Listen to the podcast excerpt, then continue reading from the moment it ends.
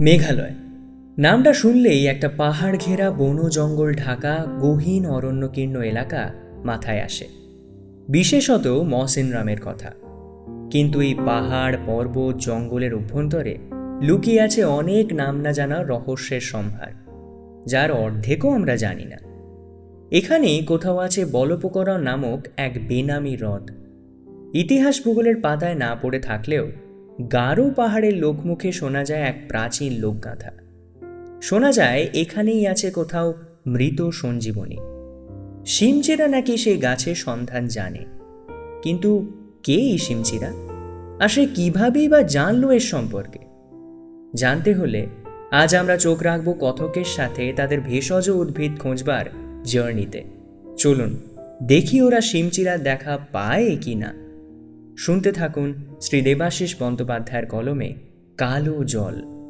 গল্পের সূত্রধার ও গল্প পাঠে আমি সৌমাল্য।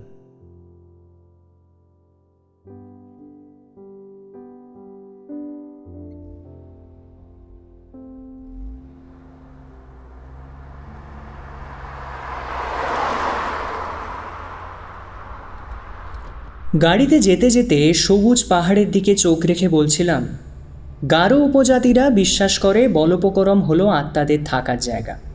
তাই বলপকরমে অনেক ভূতরে রহস্যময় জায়গা আছে। কথাটা শেষ হবার আগেই হঠাৎ মোরগের ডাকে চমকে উঠলাম সবাই। এই রে, আবার মোবাইলে অ্যালার্মটা উল্টো পাল্টা সময় বাজতে শুরু করেছে। আমি লজ্জা লজ্জা মুখ করে বন্ধুদের দিকে চাইলাম।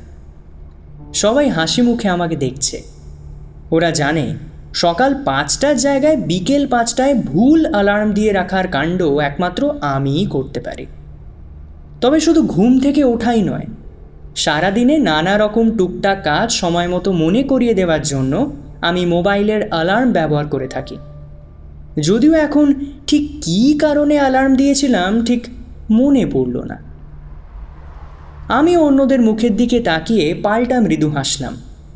আমাদের গাড়িটা এগিয়ে চলেছিল শিলং, বালুদ, রানীকোর, মহেশখোলা, বাগমারা রোড ধরে। আমরা আর কিছুক্ষণের মধ্যেই বলপকরম জঙ্গলে পৌঁছে যাব। এখন ঠিক পাঁচটা বাজে। বিকেল পড়ে আসছে। রাস্তায় কিছু বিঘ্ন না ঘটলে অন্ধকার নামার আগেই ফরেস্ট গেস্ট হাউসে পৌঁছে যাব। অবশ্য অন্ধকার নিয়ে চিন্তা নেই। আজ পূর্ণিমা। সন্ধ্যের অন্ধকার নেমে আসার পরেই একটা নরম আলো ফিরে আসবে জ্যোৎস্না হয়ে। মেঘালয়ের বলপকরম মালভূমি জঙ্গলে বাইসন, হাতি আর নানা প্রজাতির দুষ্প্রাপ্য পাখি ছাড়াও পাওয়া যায় অত্যন্ত গুরুত্বপূর্ণ কিছু ভেষজ উদ্ভিদ। আমরা দুজন বোটানি আর দুজন ফার্মাসির গবেষক, তার তল্লাশিতেই এসেছি এখানে। আমরা উত্তর পূর্বের পাহাড়গুলোয় অচেনা অজানা ভেষজ উদ্ভিদ খুঁজে বেড়াচ্ছি। আমাদের ওষুধ কোম্পানির পরের প্রজেক্টের জন্য। সেই কাজে এসে শিলং থেকে ভারী অদ্ভুতভাবে যোগাযোগ হলো এই বলপকরম বন বাংলোর কেয়ারটেকারের সঙ্গে। শিলং শহরে আমরা যে হোটেলে ছিলাম, সেখানকার হোটেল বয় ছিল একজন গারো ছেলে, নাম রুবা। সে ভারী আলাপি ছেলে। কথায় কথায় সে বলেছিল তার দেশের বাড়ি দক্ষিণ গারো পাহাড়ের টুরা শহরে। টুরা বলপকরম থেকে বেশি দূরে নয়। আসা যাওয়া রাস্তাতেই পড়ে। রুবা আমাদের গারো পাহাড়ে যাওয়ার উদ্দেশ্য শুনে বলেছিল, তার এক বন্ধু আছে যার নাম ডিক্কি। সে জঙ্গলের ভেষজ চেনার ব্যাপারে বলপকরম অঞ্চলে বেশ ফেমাস এরপরেই আমরা ডিক্কির সঙ্গে মোবাইলে যোগাযোগ করি। ডিক্কি এখন বলপকরমের একটা বন বাংলোর কেয়ারটেকার এর চেয়ে সুখবর আর কী বা হতে পারে?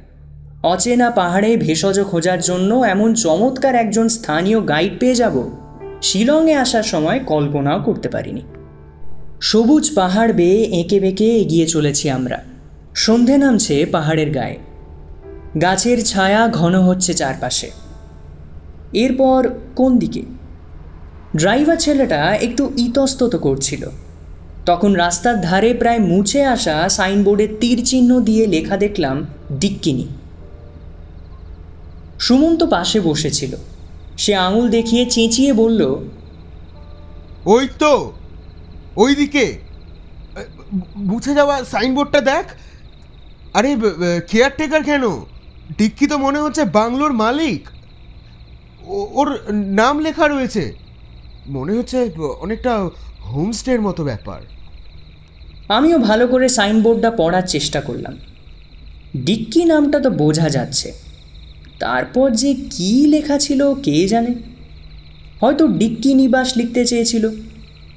তবে এমন শুদ্ধ বাংলায় কি নাম দিতে পারবে? ও নিশ্চয়ই গারোদের মান্ডি ভাষায় কিছু শব্দ হবে। ইংরাজিতে ডিক্কিনি হয়ে রয়ে গিয়েছে। তীর চিহ্নের ইঙ্গিত মতো কিছুটা যাওয়ার পর রাস্তাটা আবার একটা বাঁকে এসে দুভাগে ভাগ হয়ে গিয়েছে। এবার কোন দিকে? সে সময় পাহাড়ের বাঁকে একজন স্থানীয় লোকের সঙ্গে দেখা হলো। লোকটার পোশাক আশাক বেশ অদ্ভুত ধরনের। গায়ে বেগুনি রঙের জামা, মাথায় লাল ফেট্টি, তার একপাশে বন মরগের পালক গুঁজা, কানে কালো পাথরের দুল, গলায় অনেক মালা। কে জানে, হয়তো এটাই এদের ট্রেডিশনাল পোশাক। ড্রাইভার গাড়ি থামিয়ে লোকটাকে জিজ্ঞেস করল। ডিক্কির বাড়িটা কোথায়? একটু বলে দিতে পারবেন? লোকটা এই কথায় বেশ চমকে গেল। থমথমে মুখে আমাদের দিকে তাকালো। বলা যায়, ভয়ার্ত চোখে কিছুক্ষণ ভালো করে পর্যবেক্ষণ করল আমাদের। তারপর ইশারায় পথ দেখিয়ে দিল ড্রাইভারকে। কিছুটা এগিয়ে আমরা অভয়ারণ্যের সাইনবোর্ড পিছনে ফেলে জঙ্গলের ভিতরে প্রবেশ করলাম। এরপর বেশি দূর যেতে হলো না। একটা সমতল বন্য জায়গার পাশে কাঠের ছোট বাংলোটার সামনে চলে এলাম। গাড়ির আওয়াজ পেয়ে কেউ বাইরে এলো না দেখে ড্রাইভার দুবার হর্ন বাজালো। এরপর আমরা গাড়ি থেকে নেমে ডিক্কি ডিক্কি বলে হাঁক পাড়তেই একজন যুবক ছেলে আলো হাতে দৌড়ে এলো। ছেলেটাকে দেখে বেশ পছন্দ হলো। বেঁটে খাটো চেহারা, ফর্সা, চ্যাপটা নাক, মাথায় ঘন কালো চুল আধুনিক জামা প্যান্টের সঙ্গে কিছু শুকনো ফল ও পাথরের প্রাকৃতিক গয়নাগাটি পড়েছে। সব মিলিয়ে ডিক্কির চেহারা ও পোশাক পরিচ্ছদের মধ্যে একজন অরণ্যবাসীর সরল স্নিগ্ধতা আছে। আমরা অতিথি। আমাদের পেয়েও কতটা আনন্দিত তা ওর আচরণেই বোঝা যাচ্ছিল। আমাদের চারজনের জন্য দুটো ঘর বরাদ্দ হলো। আমরা চারজন আর ড্রাইভার ছেলেটি ছাড়া এই বাড়িতে আর কোনো অতিথি নেই বর্তমানে। আমি পিঠে পিঠের রুকস্যাকটা ঘরে রেখে বারান্দায় এসে দাঁড়ালাম। চাঁদ উঠেছে আকাশ আলো করে। বনের পাতায় পাতায় জ্যোৎস্না আর ঠান্ডা বাতাস খেলা করে বেড়াচ্ছে। কাছাকাছি কোথাও কিছু ডেকে চলেছে থেমে থেমে। ডিক্কি চা নিয়ে পিছনে এসে দাঁড়াল। ওকে কাছে পেয়ে জিজ্ঞেস করলাম, এটা কিসের ডাক? ডিক্কি বলল, আগে স্যার বার্কিং ডিয়ার ভয় পেয়েছে হয়তো। এই জঙ্গলে কি বাঘ আছে? আরে না না না। থাকলেও থাকতে পারে বটে তবে আমি দেখিনি। আর তাছাড়া বাঘ থাকলে এই পাহাড় জঙ্গলে তার দেখা পাওয়া মুশকিল। আমি প্রসঙ্গ পাল্টে কৌতূহল নিয়ে প্রশ্ন করলাম। আর আত্মা? এই বলপকরমে তেনাদের দেখা পাওনি কখনো? এই প্রশ্নে ডিক্কি একেবারে চুপচাপ হয়ে গেল। আমিও উচ্ছল ছেলেটার এমন অকস্মাৎ নিরাপত্তায় থমকে গেলাম। কথায় কথায় ওর বিশ্বাসে আঘাত দিয়ে ফেললাম না তো? পরিস্থিতি স্বাভাবিক করতে প্রশংসার পথ ধরে বললাম, তোমার বাংলো তো বেশ ফেমাস রাস্তায় সাইনবোর্ড দেখলাম। ডিক্কিনি ডিক্কি অবাক হয়ে শান্ত গলায় বলল আরে, ও তো ডিক্কিনি রিং। আমাদের এখানকার মহাদেব গ্রামের কাছে একটা প্রায় নৌকার মতো দেখতে পাথর আছে। টুরিস্টরা মাঝে মাঝেই দেখতে আসে। গল্পে শুনেছি ডিক্কি একজন গাঢ় হিরো। তার আত্মা একদিন নৌকো বানাচ্ছিল। সে সময় মোরগের ডাক শুনে সকাল হয়ে গিয়েছে ভেবে সে বিভ্রান্ত হয়ে যায়। তাই নৌকোটা বানানো শেষ করে উঠতে পারিনি। হ্যাঁ আসলে আত্মারা কেবল রাতেই কাজ করে কি না? এই বলে ডিক্কি আবার চুপচাপ হয়ে গেল দেখে আমি আত্মার গল্প থেকে কথা ঘোরাতে বললাম, আমরা তোমার ভরসাতেই এখানে ভেষজ খুঁজতে এসেছি, আমাদের ওষুধ কোম্পানির জন্য। শিলংয়ের রুবা খুব প্রশংসা করছিল তোমার। একথা শুনে ডিক্কি শান্ত গলায় বলল আপনারা কিসের ওষুধ বানান স্যার? সব কিছুরই।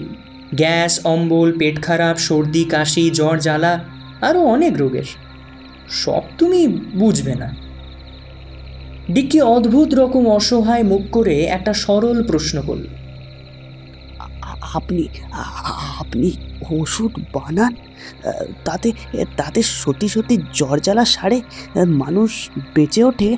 হ্যাঁ না হলে লোকটা কিনবে কেন? তা ঠিক বলেছেন। এই বলে ডিক্কি ঘাড় দোলালো। তারপর ধীর পায়ে চলে যেতে গিয়েও ফিরে এলো। বলল হ্যাঁ আমাদের এখানেও একজন ওঝা আছে যে জড়িবুটি থেকে ওষুধ বানাতে পারে। ডিক্কির শেষ কথাটা একজন গবেষকের কাছে লুফে নেওয়ার মতো। কিংবদন্তি অনুসারে মৃতপ্রায় লক্ষণের প্রাণ বাঁচানোর জন্য এই জায়গা থেকেই বিশল্যকরণী নিয়ে গিয়েছিল হনুমান। সেই জায়গায় একজন স্থানীয় কবিরাজের নতুন কিছু আবিষ্কার কেমন উপকারে লাগতে পারে ভাবতে ভাবতে বললাম, সেই ওঝা এখান থেকে কত দূরে থাকেন?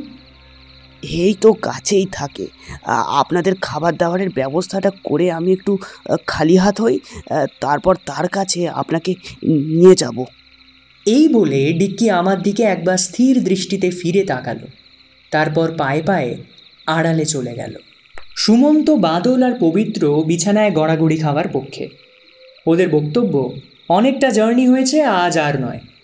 কাল থেকে তো জঙ্গল সফর। আসলে এখানে আসার গোটা পরিকল্পনাটা আমারই। আমি শিলংয়ের এক খবরের কাগজে একটা আর্টিকেলে প্রথম এই বলোপকরমের আশ্চর্য সব জীবনদায়ী ভেষজ উদ্ভিদের লুকিয়ে থাকার সম্ভাবনার কথা জানতে পারি। তারপর থেকে সত্যিটা না আবিষ্কার করা পর্যন্ত নিজেকে ঠিক রাখতে পারছি না। তাই বাকিরা বিছানায় গড়ালেও আমার বিশ্রাম নিলে চলবে না। এই এত দূরে এসে এখান থেকে খালি হাতে ফিরে গেলে আমার কোম্পানি ছেড়ে কথা বলবে না। ডিক্কি ঘন্টাখানেক পরে ফিরে এসে বলল আমার সব কাজ হয়ে গেছে স্যার। আপনি কি যাবেন ওঝার বাড়িতে? আমি আলসেমি ঝেড়ে ফেলে উঠে দাঁড়ালাম। গায়ে একটা হাফ সোয়েটার চাপিয়ে হাতে একটা টর্চ নিয়ে বেরিয়ে পড়লাম ডিক্কির সঙ্গে। পায়ে চলা পাহাড়ি পথ।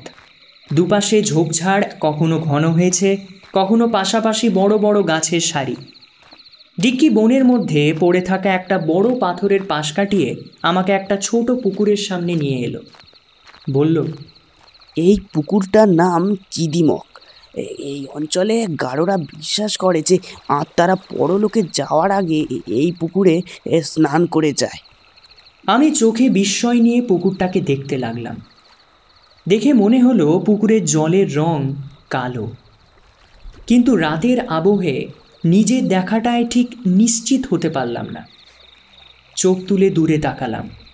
সবচেয়ে কাছের পাহাড়টাও অন্ধকারে কালো হয়ে আছে।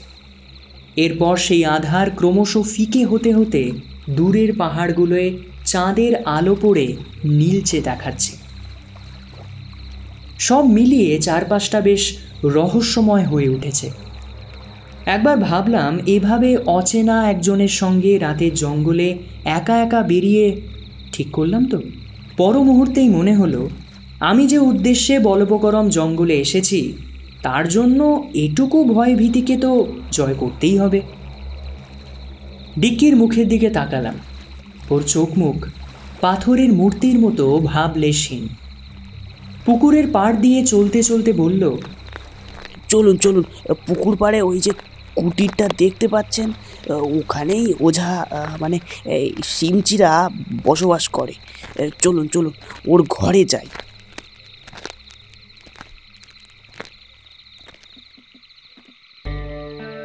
হলুদ ঘাসের আগুন জ্বালানো হয়েছে বাইরে থেকেই বোঝা যাচ্ছে। আমি ডিক্কির সঙ্গে কুটিরের ভিতরে ঢুকেই চমকে গেলাম। আগুনের পাশে রাখা দুটো কফিনের মতো দেখতে বাক্সের সামনে একটা পাথরের বাটিতে কিছু জড়িবুটি বেটে বিড় বিড় মন্ত্র পড়ছে একজন লোক। লোকটাকে চেনা চেনা লাগল। একে যেন কোথায় দেখেছি। ইনি তো সেই ডিক্কির বাংলোর পথ চিনিয়ে দেওয়া লোকটা। আমি হেসে কথা বলতে গেলাম। কিন্তু সিমচিরা থমথমে হয়ে আমার মুখের দিকে চেয়ে রইল আগের বারের মতোই। ওর অবস্থা দেখে আমার মনে হলো ও যেন আমাকে আর ডিক্কিকে একসঙ্গে দেখে প্রচণ্ড ভয় পেয়ে গিয়েছে। সিমচিরা কোনো কথা না বলে আবার বিড়বিড় করে মন্ত্র পড়তে লাগল। আমি ডিক্কিকে কিছু বলতে যাচ্ছিলাম, কিন্তু ওর দিকে চোখ পড়তেই আমার গলাটা ভয়ে ভিতর পর্যন্ত শুকিয়ে গেল। ডিক্কির চোখ দুটো যেন মানুষের নয়, ঠিক মাছের চোখের মতো দেখতে লাগছে। ডিক্কি গম্ভীর গলায় বলল শিমচিরার বানানো ওষুধটা ঠিক কাজ করছে না। আপনি পারবেন আপনার ওষুধ দিয়ে এদের কিছু করতে। একটু দেখুন না। ডিক্কির কথা শেষ হতেই কাঠের কফিন দুটো আপনা আপনি খুলে গেল। ফর্ম্যালডিহাইডের মতো কিছু তীব্র ঝাঁঝালো গন্ধ পেলাম নাকি। আমি স্পষ্ট দেখলাম কফিনের ভিতরে একটা ছোট ছেলে আর একজন মহিলার মৃতদেহ। আমার পা কাঁপছিল। পিঠের শিরদাঁড়াটা মনে হচ্ছিল আস্তে আস্তে ঠান্ডা বরফের মতো হয়ে যাচ্ছে। ডিক্কি বলে চলেছিল, ওষুধের গাছটা তো ঠিকই আছে, আমি জানি, ওটাই সেই মৃত সঞ্জীবনী কিন্তু মিশ্রণটা ঠিকমতো হচ্ছে না নিশ্চয়ই না হলে না হলে কাজ দিচ্ছে না কেন? হ্যাঁ সিমচিরা বোধ হয় ঠিক বানাতে পারছে না, কিন্তু কিন্তু আপনি পারবেন আপনি পারবেন। এ একটু একটু দেখুন না দেখুন না একটু। বলতে বলতে ডিক্কি ঘরের কোণে গিয়ে একটা পাথরের গ্লাস হাতে তুলে নিয়ে আবার ফিরে এলো। গ্লাসটা আমার মুখের সামনে ধরল।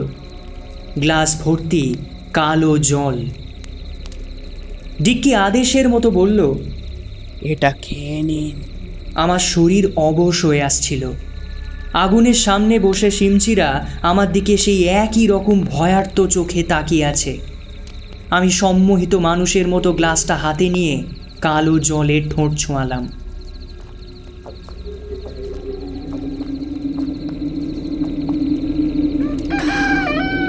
ঠিক সেই সময় হঠাৎ আমার মোবাইলের অ্যালার্মটা মোরগের ডাক ছেড়ে বেজে উঠল কোক্কর কো। মুহূর্তের মধ্যে ঘরে একটা ঝোড়ো হাওয়া উঠল যেন। ঘরের আগুনটা দপ করে নিভে গেল। ডিক্কি চঞ্চল হয়ে দৌড়ে বেরিয়ে গেল ঘর থেকে। আমিও হতভম্বের মতো তার পিছু পিছু বাইরে এলাম। দেখলাম ডিক্কি ছুটতে ছুটতে সোজা নেমে যাচ্ছে চিদিমকের কালো জলে। এরপর জলে স্পর্শে ওর শরীরটা মাটির মূর্তির মতো ধীরে ধীরে গলে মিশে গেল পুকুরে। সে দৃশ্য দেখে আমার মাথাটা কেমন শূন্য হয়ে গেল। টোলে পড়ে যেতে যেতে দেখলাম পিছনে কোনো কুটির নেই, আগুন নেই, ঘাসে ঢাকা বনের মধ্যে দুটো কফিনের মতো দেখতে, পাথরের সামনে বসে সিমচিরা ভয়ে কাঁপতে কাঁপতে হাউমাউ করে কাঁদছে। পড়ে গড়িয়ে গেলাম কিছুটা। মাথাটা শক্ত কিছুতে ধাক্কা খেলো সজোরে। মনে হলো আমি যেন জ্যোৎস্নার আলোমাখা পৃথিবী থেকে আস্তে আস্তে তলিয়ে যাচ্ছি কালো জলের অতলে।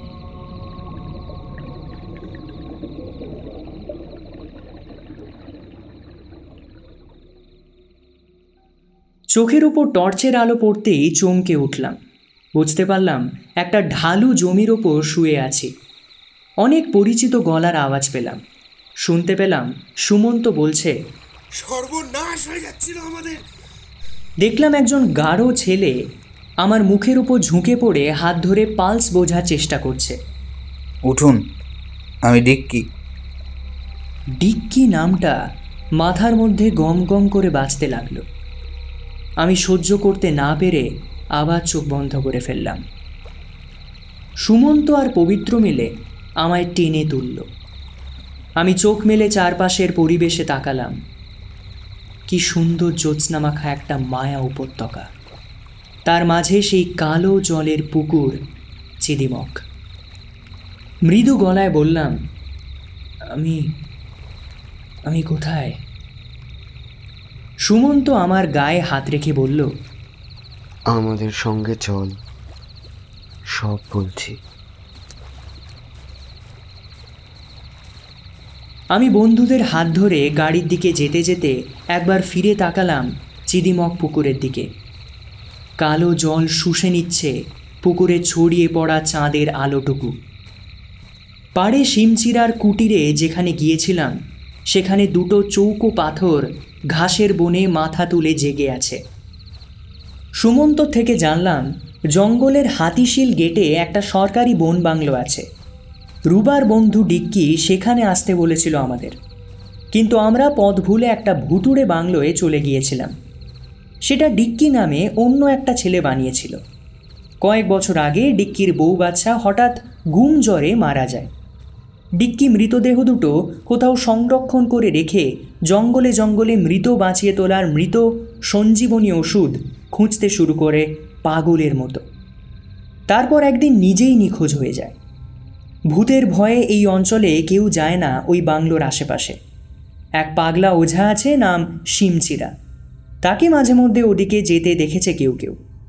সে যে কেন যায়, কে জানে? সুমন্তর কথা শুনতে শুনতে আমি মনে মনে ভাবলাম, শিমচিরা যে কেন যায়? কেন এত ভয় পায় সে? শুধু আমি জানি। পবিত্র বলল, এদিকে মোবাইল টাওয়ার খারাপ ছিল। রাত পর্যন্ত আমরা হাতিশিল বাংলোয় পৌঁছচ্ছি না দেখে ডিক্কি চেষ্টা করতে করতে আমাদের ড্রাইভারের ফোনটা পেয়ে যায়। তারপর তো হুলস্থুলু ব্যাপার। ডিক্কিকে সঙ্গে নিয়ে তোর খোঁজে তোলপাড় করে বেড়ালাম চারপাশ। সকলের কথা শুনে বুঝলাম কি হয়েছিল আর মনে মনে ধন্যবাদ জানালাম আমার ভুল সময়ে বেজে ওঠা মোবাইল অ্যালার্মের মোরগের ডাকটাকে। এমন অভিজ্ঞতার পর ভেষজ খোঁজার চেষ্টা ছেড়ে আমরা ফিরে যাওয়াই মনস্থ করলাম। রুবার বন্ধু ডিক্কি খুব দুঃখ পেল এতে। সে আমাদের এত আগলে আগলে রাখছিল যেন আমরা অন্য জায়গায় চলে যাওয়ার জন্য সব অপরাধ ওর। বড় ভালো ছেলেটি। ফেরার পথে আমাদের গাড়িটা টুরার কাছে একটা ছোট দোকানে দাঁড় করিয়ে আমরা টুকটাক টিফিন খাচ্ছিলাম। উল্টো রাস্তায় কয়েকটা ট্রাক দাঁড়িয়ে আছে। আমি মোমো খাওয়ার পর একটু কোল্ড ড্রিঙ্কস নিলাম। কিন্তু কালো তরলে ভরা গ্লাসটা তুলে মুখের কাছে আনতেই সব কিছু কেমন গোলমাল হয়ে গেল। ঠোঁটের সামনে কালো জল খোলা। কফিনের সামনে আগুন জ্বলছে। দুটো মৃতদেহ জড়িবুটি ওদের বাঁচিয়ে তুলতে মৃত সঞ্জীবনী দরকার। সেই গাছটা পাওয়া গিয়েছে। শুধু কোন অনুপাতে মেশালে মরা মানুষ বেঁচে ওঠে সেটা আবিষ্কার করতে হবে। আমি জানি, ডিক্কি কোথায় সংরক্ষণ করে রেখে গিয়েছে দেহ দুটো। ভাবতে ভাবতে আমার চোখের সামনে শুধু কালো জল টল টল করতে লাগল। আমি আমার সঙ্গীদের অন্য মনস্কতার সুযোগ নিয়ে নিজেকে আড়াল করে নিলাম। বলপকরমের দিকে যাওয়ার প্রথম ট্রাকটা স্টার্ট নিচ্ছে। আমি চুপি চুপি ডালা ধরে উঠে পড়লাম ট্রাকটার পিছনে।